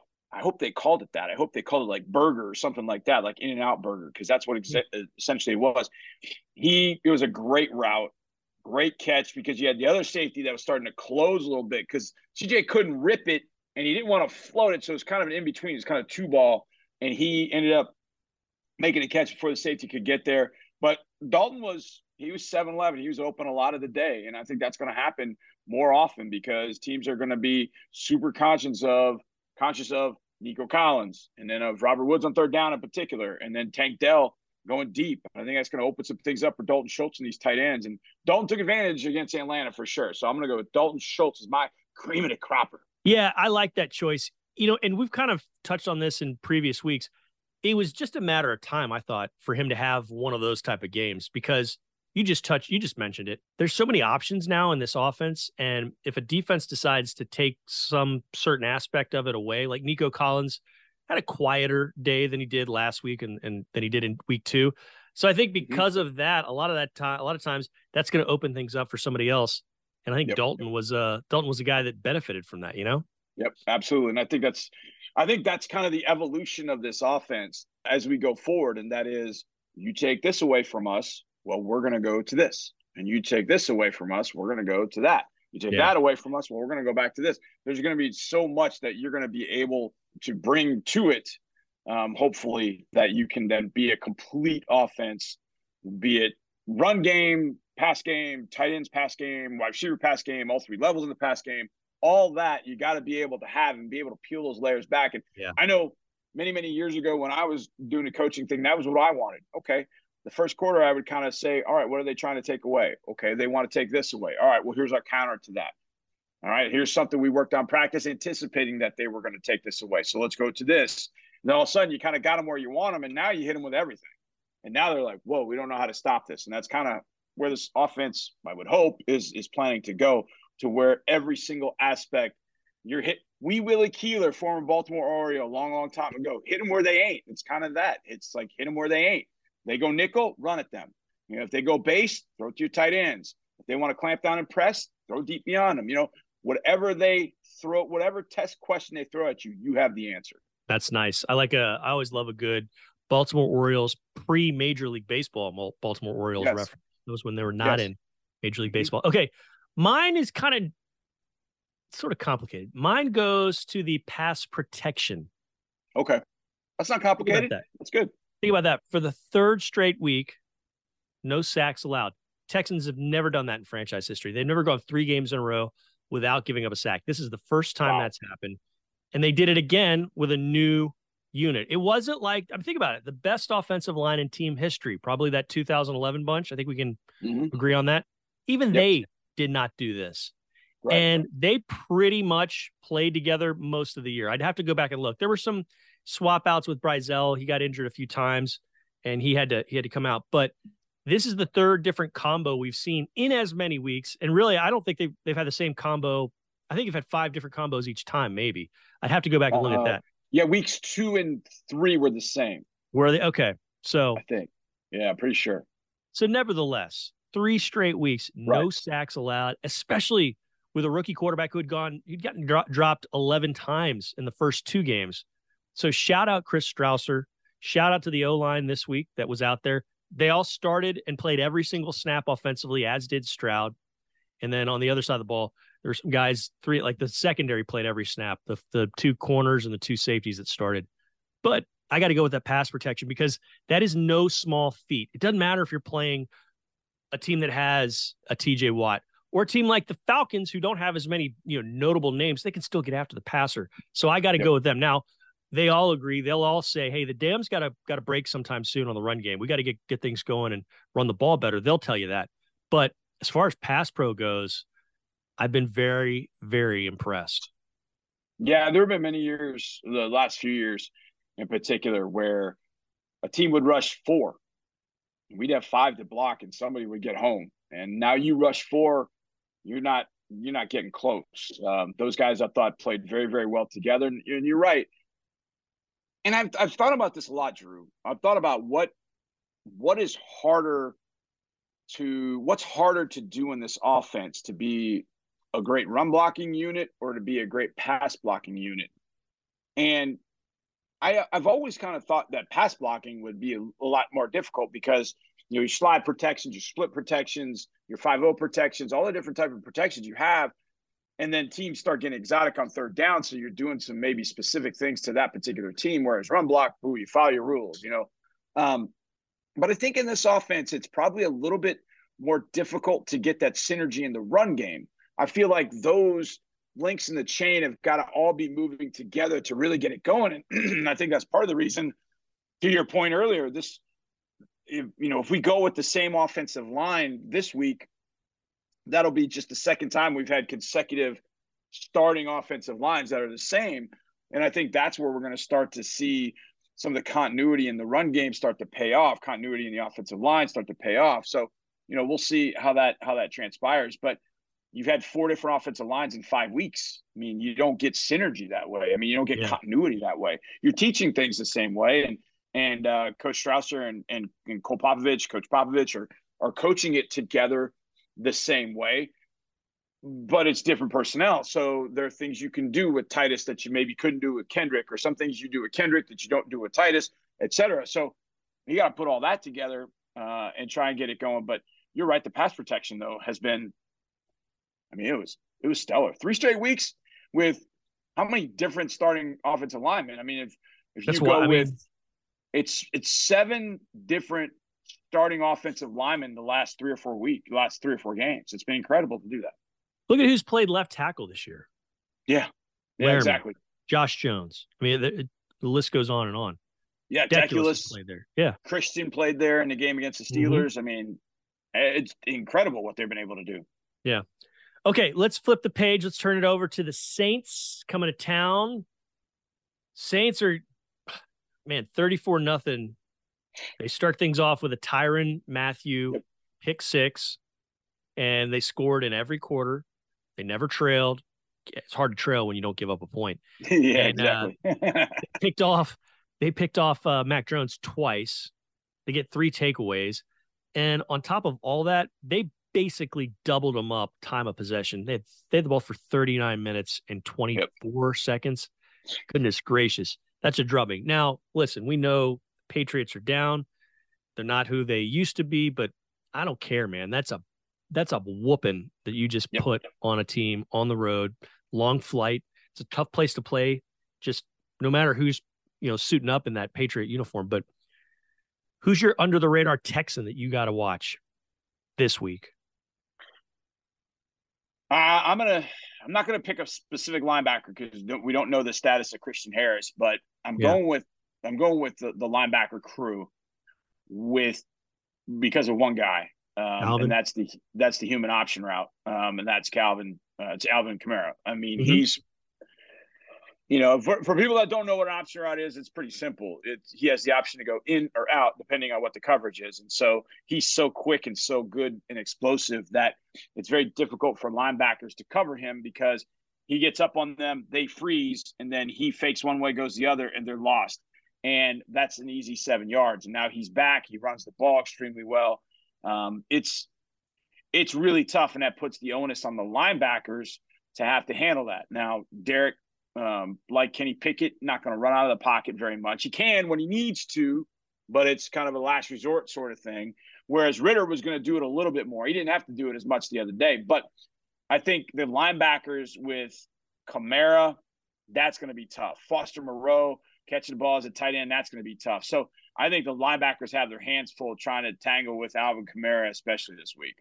That's a good one. Uh, mine is going to be kind of along those lines because of that threat from Kamara. I'm going to go with Jalen Pitre. I think he'll get yep, good one. he'll get thrown in that mix of of being having a responsibility for him too. And I want to see the Texans get a goodness gracious. I'm I'm going to send out this email here in the next few hours. I oh, send no. you, DP, and Mark, and it's the plus minus. It's the turnover differential. Yeah. Email that I send once a week on Tuesdays every season. I've been doing it for about yep. five years now. Texans, I don't, I haven't looked yet, but they've got to be up even higher. They were top ten in turnover differential going into last week, and then they're plus two. Plus two. Yeah. they lose. Oh, they yeah. they held Bijan Robs. That that's going to be a, a segment, not a segment, but a part of this podcast moving forward. The what if I told you? Yeah. Whereas, what if I told you the Texans were plus two? They held Bijan Robinson to less than 100 yards, and da da da da. I'm going to start doing that because yeah. we can drive ourselves crazy and uh, make ourselves manic by by going over the what if I told you, and then yeah. something bad happens. Yeah, I mean that was one of those that What have I told you? You're going to hold Bijan to what? What do you have? 50 yards? Not even. Yeah. What if I told you? You're going to win a turnover battle. What have I told you that uh, you weren't going to turn the ball over at all? I just like, well, yeah, you're going to win. You're going to win going away. Stroud won't get sacked. away. Yeah. Yeah, no sacks. Yeah, exactly. I mean, now the flip side of all that was you didn't run the ball exceptionally well. Yeah. Um, and you didn't get any sacks on them. Yeah. And Desmond Ridder played out of his freaking mind. Um, and I was happy for him from that standpoint. That guy's Um, good. I didn't like I played didn't like well. seeing it from us, but I, I have a lot of respect for Desmond Ridder, and I hope that he turned into a really good quarterback for the Falcons. How about that stat that you guys brought up? And we, we're going to move on to uh, to some other things. But how about that stat y'all brought up with Andre Ware on the radio yesterday? He has not lost a home Yeah. game in college or the pros. And who knows? I can't. I wonder what his high school. I can look that up probably. But yeah, that's a that's a, an amazing stat. 30, 31 and 0 at home. 31 and 0 at home. I mean, that's that's unbelievable. I mean, Yeah. that's incredible. But the thing was is, you know, you could look back at his Cincinnati career and say, okay, there were times, you know, he had Sauce Gardner, you know, Yeah. on defense, and they had some other dudes on defense. So there were times, okay, they they won a, a you know a few games that way, but he was so good on Sunday against us. I mean, it was the one kind of variable you I don't want to say you counted out, but you know, there'd been so much noise about him not being the starting quarterback, and then he rises up and has one of the best performances we've seen from a quarterback this year. I mean, it was it was. I mean, kudos, hats off to him because that was an incredible performance. That it was, and a guy who strung together many of them in Houston, Hall of Famer Robert Brazile. He joins Mark and I next, right here on Texans All Access. What better way to finish a Wednesday edition of Texans All Access than with a Hall of Famer? And not John McClain, he'll be with us tomorrow, but Robert Brazile, former Houston Oiler, Jackson State star. He joined us the day the TaxAct Texas Bowl Legends class was announced, and we chatted about the legends, being a legend, which players did he love to face, which ones were hard to tackle, and his relationship with Walter Payton. Take a listen. Robert Brazile, known as Dr. Do. Brazile is 240 pounds of pure football player. Brazile's calling card is his quickness. More often than not, he is as swift as any player on the field. He's the sort of player who's not satisfied merely with doing his best. He wants to be the best, and he probably is. Test, test, test, test, test. This. That's good. No, we got you. We got you. All right. Actually, Rob, okay. Oh yeah, yeah, yeah. And make sure if you could, uh, Robert, just to stay like with within five, six inches. You'll inches. be talking this way to us. so. Yeah, yeah. That works out well that way. Right here. Yeah, that's good. Yeah, you're good. Jump, jump, jump. You're good. All right, all right, here we Jump, go. jump, We're jump, rolling. jump, jump. All right. Joining us now in the Hyundai Texans radio studio, it's Robert Brazile, Texas gridiron legend, just announced. How's it going? Doing great, man. It's always a pleasure to be back in Houston. This is where I got my start at. This is the only home that I uh, lived here for years during my professional career. And to be back for the Texan legend is an honor to see another class go in. You know, this Bruce Matthews guy is always following me, or I'm following him. This Yeah. guy played 19 years, man.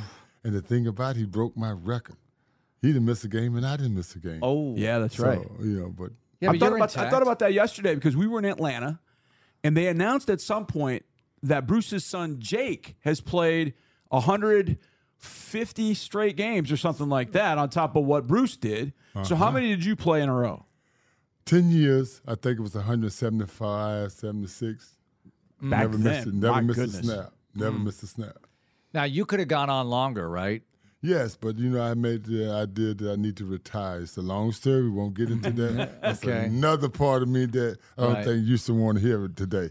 Okay. So how long did it take, Robert, to if, don't get into that story, but how long did it take for the desire to want to continue to play kind of leave at some point? Because guys retire and they're like, man, I think I can still play. I think I can still play.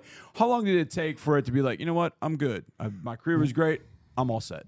For me, it happened at the Hall of Fame game. You know, um, I was in my 11th year, and I had never missed a game. Started every game for the Houston Oilers, and two hours before the game, I get a Kenny, Kenny Houston walks to me, tell me the head coach wants to talk to me. And I say, whoa, what's going on in my head? They never mentioned it. So I go to him, and he told me that he's going to start the younger guys. And I looked at Hugh Campbell. I said, as of right now, Robert Brazile is going to retire. Right, right. That was so it. that was my ending of it, and I had to make a decision for me. You know, I had lost a wife and Mm-hmm. everything during that time, and so I think I made the right decision for me. But it took too long for me to get into Pro Football Hall of Fame. I got scared out there waiting.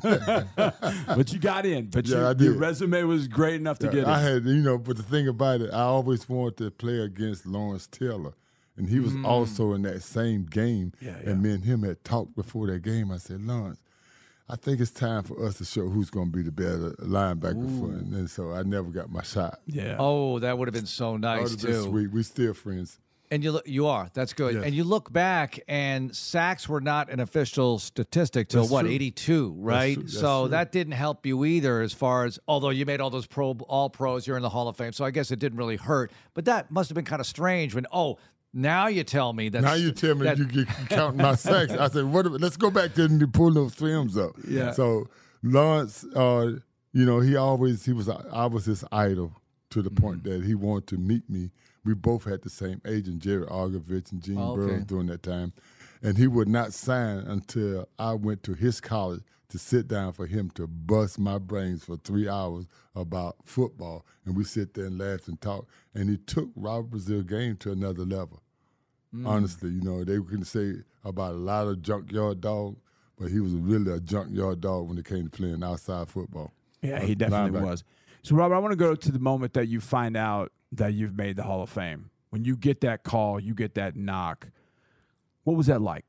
You got to think about it. took 29 years, Right. and every other year I was, we're getting um, you know, I get to say the year in the final, year in this. Yeah. But when they called me, I cried. I mean, Yeah. you know, because I wanted this so much. We had been through so much that year. My dad had been diagnosed for cancer, right. and I'm saying, ah, what I'm gonna do? I don't have Bum to present me. I don't have none of my coaches here that really played a big a big part of me. So I took it to to I mean just overwhelmed me. I Yeah. mean, Yeah. So but it validated everything that I had Right. waited so long for, and to now to show some emotion. I don't think I would. I couldn't feel like I feel today behind it. Yeah. Robert Brazile joining us on Texans Radio, Texas gridiron legend in the current class, the new class, along with Bruce Matthews and others.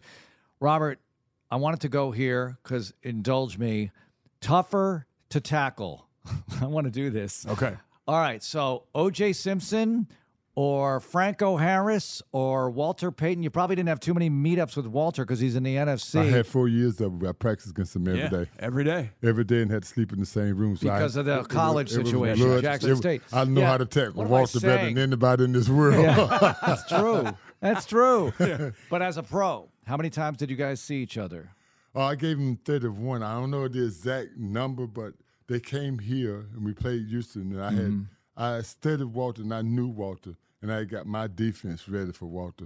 And I think he got close to 33. I said, I ain't gonna let you get 34 today. So Okay. maybe 30. Somewhere in there, he got.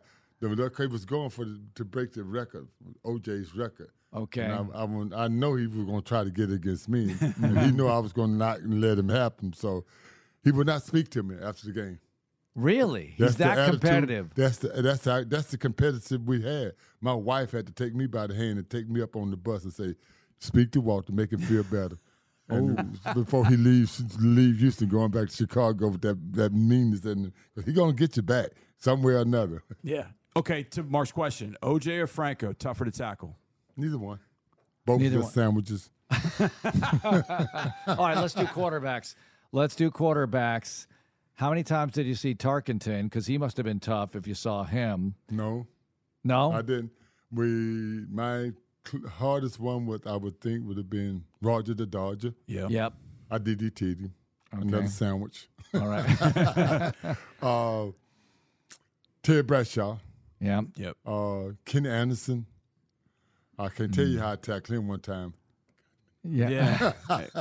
but uh, it was fun, man. It was very competitive, and, and still, I think Ken Anderson is deserving to be in the Hall of Fame, and it's not there yet. So we Outstanding quarterback. Yeah, no doubt for the Cincinnati. Bengals. Yep. Yeah, he was. You, when you start going through those names, obviously Roger Staubach was a different one because he's kind of like today's quarterbacks. They're moving all over the place. He was. But you were straight drop back passers back then, Robert. Did you? Was it more fun to go against those guys because you knew exactly where they were going to be, so you could sack them, or was it more of a challenge to go find Roger Staubach chasing around over the field, and you finally you sack him after chasing him a little bit? I don't care who was that quarterback. I want them to know in two and a half seconds they need to know where Robert Brazile at because I'm coming at mm-hmm. you. Right. So mm-hmm. I didn't care who it was. So it was, it was more fun for me to get off in my game Right. and more or less into their game. I always was so ready to show them what I had to bring to the table. Right. All right, we watch practice now, Robert, and you're really not bringing people to the ground. You're not really tackling them at training camp, and certainly not in regular season practice. It's more of a wrap up or thud or whatever they call it. But back in the day, you and Earl going at it in practice, how was that facing Earl Campbell when the Oilers practiced, and how physical would it get, especially in the early summer training camp times? How was that? When, when Earl first got here, you know, I was used to Walter, first of all, 120 miles an hour every Yeah. play. We got here and I went and hit Earl. Bum blew his whistle and said, Robert, called me and Earl over. I said, Coach, what's wrong? He said, Robert. I said, what, Coach? He said, the Houston Oilers is not on our schedule. if you hurt Earl, who's going to pay for it? I said, Coach, well, how am I going to keep his game together and my game together? He said, Robert, I'm going to say this again. The Houston Oilers is not on our schedule. And he Right. cut out third. He cut it out. Okay. Yes. Wow. All right. Robert, I want to ask you, and I know this gets brought up a lot about the Love You Blue era. What was this town like when you guys were in that run, especially 78 79, when you play in the championship games against Pittsburgh, games against Pittsburgh, the Monday night game against Miami, mm-hmm. when that was mm-hmm. really kind of the Love You Blue era really kind of kicking off? What was that really like for a player during that time to be here during that era? For me, it was to try to win every game in the Astrodome. And then when we went off to win every game, we had finally won our fans. Yeah. When I got here, it was nothing but Cowboy fans. Yeah. And I couldn't understand that. Mm. People was cheering for Dallas, and I'm saying, "I'm yo, you live here in Houston." I said, "I know we can stop this. All we got to do is start winning, and we'll mm-hmm. get our fans." And when we got our fans, man, let me tell you something. I still get fan mail, telephone calls. I can't ride around in Houston now without somebody saying, I remember the Love You Blue. I went shopping with a couple of guys today, and a guy said, That's Robert Brazile. And I am 71 years old, and somebody can still recognize me Yeah. And when I'm walking through the gallery saying, That's Robert Brazile. That feeling. Yeah. And I'd still say this we owe them a championship. And the championship not going to have to come from the Texas because we're gone. We- I mean, it's no more Houston Oilers here. I mean, we're in the Tennessee, we're Tennessee Titans now. And we've been mm-hmm. adapted by those. But these fans here are so loyal. So I'm gonna tell Coach, all he got to do is keep winning, and he got a good team here. I've seen some great things with the Texans, y'all. I mean, that little quarterback. Mm, I told Coach I had a signing bonus left. You didn't mention anything about playing, just a signing I bonus. just a signing bonus. All right, so John McClain announcing the Texas Gridiron class. What does John McClain mean to you and mean to guys who have played in this town for a long time and people who have made it or not to the Hall of Fame? But John McClain, because we have a lot of people moving into the city and they discover who John McClain is. Who is John McClain? Tell us what John McClain means to you. John McClain, you know, when we was all growing up, I know y'all had what we call some World Book encyclopedias. Yeah. I describe John as the World Book encyclopedia. Now he's a great Twitter. Yeah, Yeah, yeah, yeah, exactly. So, but to because there's other people I think that's deserving, man, to go into the Hall of Fame, and these young guys don't know him, and you can't promote him. John McClain sold Robert Brazile to get to the Hall of Fame. He bought me out of the woodwork. He had some, some you know, I put some stuff in the in the cake that he Yeah. needed. All he had to do is put me in the oven and bake me. Yeah. but he's knowledgeable of the name, the general. Mm-hmm. He's knowledgeable of that name, and I owe him. And I will always. John, the only person in the media, has probably been invited to my house to sleep in my bed without my wife. Robert, as you mentioned, you mentioned Ken Anderson about going into the Hall of Fame. Is there a player that you played against that you feel like, you know what, I think that, or played with, that you feel like that guy I think should have gone into the Hall of Fame or should go into the Hall of Fame? I, that's numerous, numerous of players. Yeah. I think about the L.C. Greenwoods. Yeah. Think about the Randy Gradishaws. Yeah. I mean, I think about the uh, Tom Jacksons. I think about Isaac Curtis. I think about uh, just in my conference, there's Yeah, three yeah. or four people that hadn't Yeah. been touched yet, and the name hadn't been brought up, and I know how they feel. I was there, man. I, I was there waiting with every stat that you had that I had, and it had to become. It's it's a hard decision for the people that's trying to make that decision. Yep. And when you don't have people like we said, John McClain in these other cities, Right. some of these guys gonna go underwatched and un, unheard, or they won't get the opportunity Yep. to be in the, you know, ain't but three hundred seventy one, and y'all sitting with Hall of Famer three twelve, mm. and Amazing. that's an honor. Well, That's an we're honor very- for me. We're No, very glad you're in, and we're Yep. very glad you're a Texas gridiron legend. Thank you so much for Thank joining us. Robert. Thank you, thank y'all for having me. Anything I can do for you, all you gotta do is call me, baby. All right. And I love Houston. Thank you. Robert Brazile loves Houston. So do Mark and I. We love Houston. We love you. We love the people that participated on this show. A big thanks to Nick Caserio. Uh, also to Dalton Schultz, to Deepi Sidhu, to Drew Dougherty, to Mike Hoss, Saints play-by-play man, and of course, our Hall of Famer, Robert Brazile. Thank you so much for listening. We will see you next time. And as always, go Texans.